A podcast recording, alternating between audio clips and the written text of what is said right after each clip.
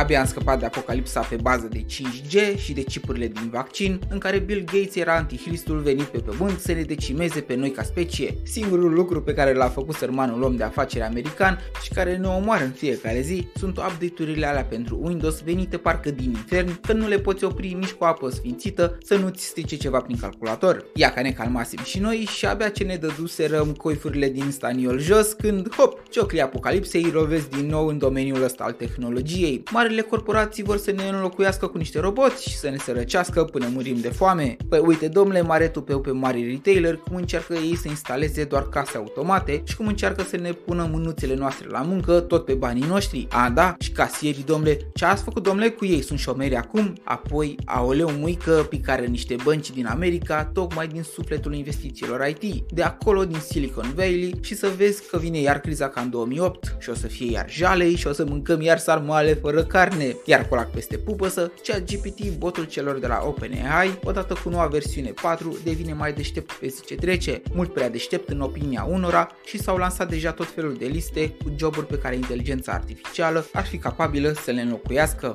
Sau mai rău, să preia controlul arsenalului nuclear și să nimicească totul pe pământ. Skynet Reloaded. Eu am alte convingeri și păreri, care bazate cumva pe întâmplările scrise deja în cărțile de istorie, ne-au demonstrat cum lumea este într-o continuă schimbare și evoluție. Omenirea a supraviețuit unei epidemii de ciumă și la două războaie mondiale, a avut mai multe decade de avans tehnologic rapid și câteva prăbușiri ale celor mai puternice economii de-a lungul timpului. Și ce s-a întâmplat? Avem peste 8 miliarde de oameni pe planetă, iar mortalitatea este abia la jumătate în comparație cu natalitatea. Apropo, în 1804, Organizația Națiunilor Unite estima că suntem aproape un miliard, așa că avansul tehnologic și schimbările venite odată cu acesta ne pot face să ne îngrijorăm pentru moment, dar pe termen mediu și lung, invențiile apărute au generat soluții pentru a ne bunătăți condițiile de viață și odată cu acestea a crescut și media de vârstă. Uite, știu că uneori pare de speriat ce se întâmplă în lume, dar să știi că și eu m-am panicat, spre exemplu, atunci când lumea a stat pe loc în pandemie și am crezut că gata, ăsta este sfârșitul și că ce va veni va aduce o foamete și o criză cum nimeni nu a mai văzut. Nu a fost să fie chiar așa. Bogdan Menci este numele meu și îți mulțumesc de prezență la rubrica mea și vei vedea, te asigur că lucrurile se vor așeza și că lumea are mereu capacitatea de a se adapta la orice aruncă viitorul cu bune curele. Bine, cu excepția unui meteorit cu mărimea Bucureștiului.